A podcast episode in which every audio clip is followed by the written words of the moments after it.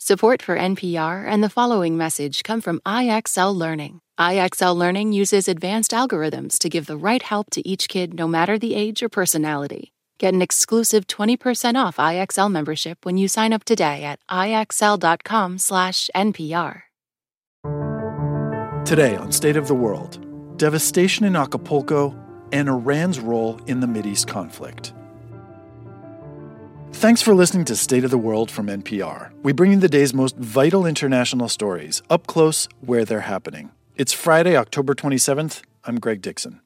The Mexican resort town of Acapulco has been devastated by a hurricane that grew in intensity so rapidly, residents were unable to prepare. NPR's Eyder Peralta is there, and he told Leila Fadel what he's seeing. So I'm sitting in a parking lot uh, right now uh, in an apartment complex where some nice person has let us uh, stay in their apartment, uh, and that's completely destroyed. Uh, all the windows are blown out, all the furniture has been destroyed, uh, the roof has caved, um, and we've just made a little corner for ourselves. And this is unspeakable devastation. Um, you know, Acapulco is mythical in Mexico. It's built along this half moon bay with cliffs on either side and a huge stretch of hotels in high rise buildings. And all of that is totally, utterly destroyed. Um, sometimes you look up at the buildings and you can see straight through them, like everything inside was sucked out by the wind. And then uh, in the hills above Acapulco, uh, the rivers broke their banks and they flooded everything. People I spoke to said that when the storm hit, the water in their homes came up to their chests. Uh, and they have spent two days now uh, shoveling mud out of their homes. Uh, and as we moved through the neighborhoods, it seemed that everyone wanted to talk. It, it, was like they wanted to scream to the world that they are in pain. Uh, let's listen to Antonia Hernandez.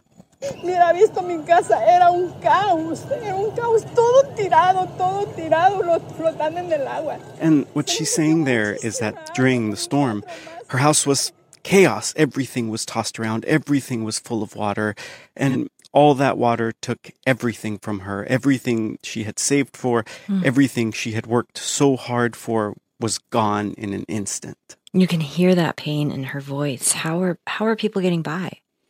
I mean, in any way that they can. Um, you know, all of this uh, has led to desperation and opportunism. Last night, as we were trying to find a place to rest, the streets were full of people. It seemed that every store in Acapulco was being looted. We saw people coming out of Home Depot with paint, out of Sam's Clubs, with uh, patio furniture, but we also saw a lot of people taking food and essential items. I met one young man who had been going from pharmacy to pharmacy trying to find uh, medicine that his sick aunt needed. Another lady I met hid her face in her hands uh, when she spoke to me, and she told me that this situation had turned her into a thief. Uh, her young mm-hmm. son had taken some ice and some water from the supermarket. And she said that the worst part was that she had money, but uh, none of the stores here are open. Well, is there any type of government response? What are authorities doing? I mean, they're here, uh, but this is a huge catastrophe, and the response so far uh, it seems inadequate. Uh, we've seen the military trying to cut huge down trees with machetes. Uh, we've seen maybe just a handful of heavy machinery, um, but what we haven't seen at all is aid. We haven't mm. seen trucks bringing water or food, uh, and, and, in some of these neighborhoods, uh, we've talked to people who are drinking juice because they've run out of water. Uh, so things are really bad right now here, and if they don't get better soon, uh, it could get much worse here.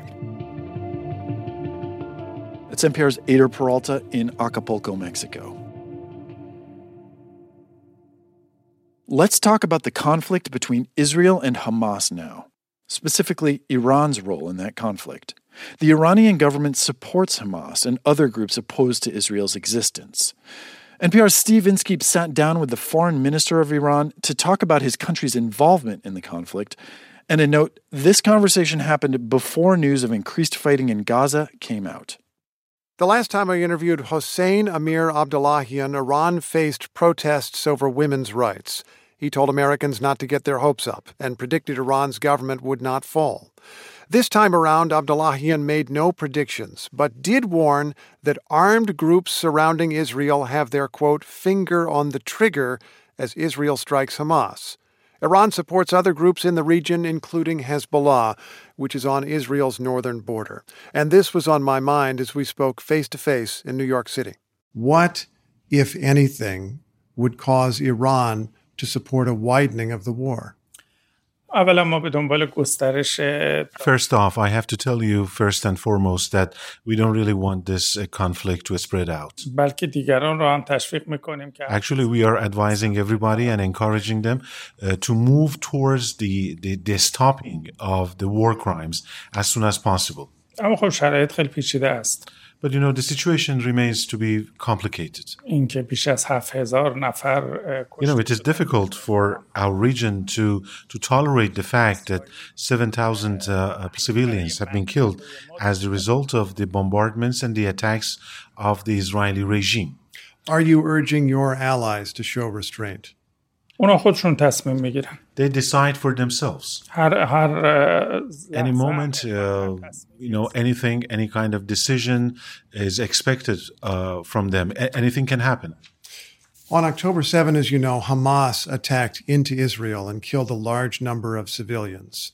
Hamas spokesmen, in talking to the media about this, have said they led the attack and they decided, but have added that Iran provided help and support. What help and support did Iran provide for the October 7th attack? از نظر ما حماس یک جنبش آزادی بخش فلسطینی We consider Hamas uh, a Palestinian liberation movement. اونا با اشغالگر دارن مبارزه میکنن. They are fighting the occupiers. Iran has never approved the killing of the civilians.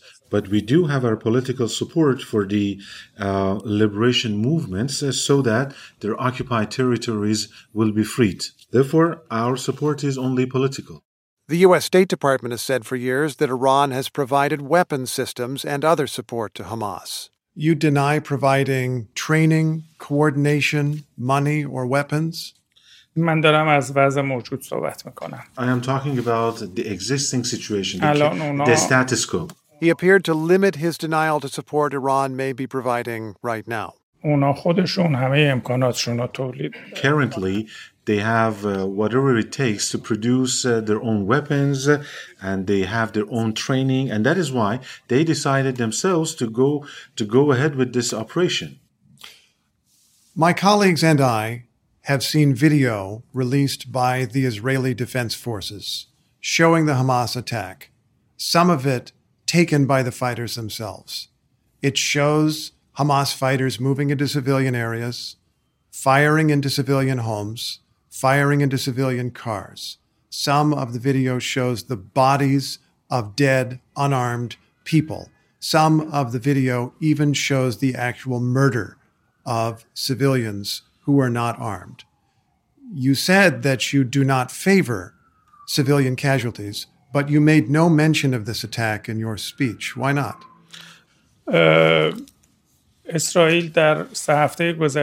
Israel in the last three weeks has uh, has murdered, has killed seven thousand people, including women and, and, and children and civilians, uh, by launching its uh, bombardments نفر در عملیات طوفان الاقصی I have uh, heard from the uh, uh, Israeli media that uh, about 1,400 people were killed uh, in the Al-Aqsa storm operation. الان در غزه حدود 7000 نفر کشته شدن. Now about 7,000 people have been killed in Gaza. چه تناسبی وجود داره؟ So is this proportionate? Have you asked this question? Have you put it to the Israeli officials that they have killed 7,000 people in less than three weeks? We have, in fact, asked Israeli officials about civilian casualties in Gaza. I am asking also about civilian casualties caused by Iran's ally, Hamas. Has Iran said a word to Hamas about this tactic? Some days ago, I had a meeting with Mr. Ismail Haniyeh in Doha of Qatar. That's a top political official from Hamas. Iran's foreign minister claimed to have discussed a plan to continue the war while leaving civilians out of it. Hamas directly targeted civilians on October 7th. Hamas also took more than 200 civilian hostages, although Iran's foreign minister said Hamas is willing to let them go. او گفت ما هیچ انگیزه برای نگه He said we have no motivation, no reason to keep those uh, non-military prisoners. لذا به محض اینکه آتش بس برقرار بشه اینها رو شناسایی تفکیک و غیر نظامی ها رو آزاد خواهیم کرد So as soon as there is this ceasefire, we are going to identify them to somehow separate the military from the non-military and release them. It's not necessary for a ceasefire to release civilians. A few have already been released under current conditions. Why not urge Hamas to release the remainder? وقتی که اونا غیر نظامیان رو به صورت انبوه میکشن Do you think it's logical? You know, they're killing, they're mass killing people, killing large number of people, and at the same time, you expect them to release these people, you know, giving them a free hand in, in, in killing them, and at the same time tying your own hands. This is not logical. why are you actually supporting the continuation of war with this question? When, when you why, say, why, why, not try for ceasefire? When you when you say uh, it's not logical to give them up until Hamas gets the ceasefire that they say they want, aren't you then acknowledging they are not prisoners? They are hostages. They are being held for a purpose. They are prisoners. But now the, the, the important thing is that they are ready to release those that are not military. Hossein Amir Abdullahian is the foreign minister of Iran. Its government has built much of its identity on opposition to the United States and to Israel. In days to come, we may learn how far Iran and the armed groups it supports are willing to push that opposition.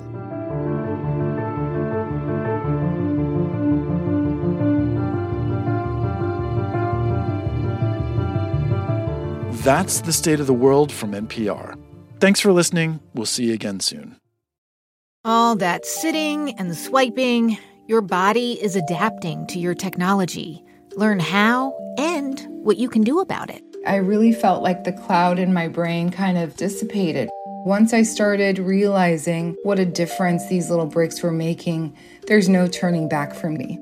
Take NPR's Body Electric Challenge. Listen to the series wherever you get your podcasts.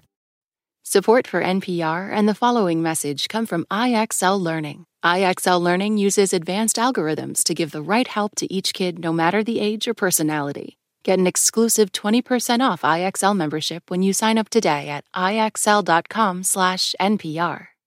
This message comes from NPR sponsor Oracle Cloud Infrastructure. AI may be the most important new computer technology ever, but AI needs a lot of processing speed, and that gets expensive fast. Upgrade to the next generation of the cloud, Oracle Cloud Infrastructure. OCI is the single platform for your infrastructure, database, application development, and AI needs. Do more and spend less like Uber 8x8 and Databricks Mosaic. Take a free test drive of OCI at oracle.com/npr.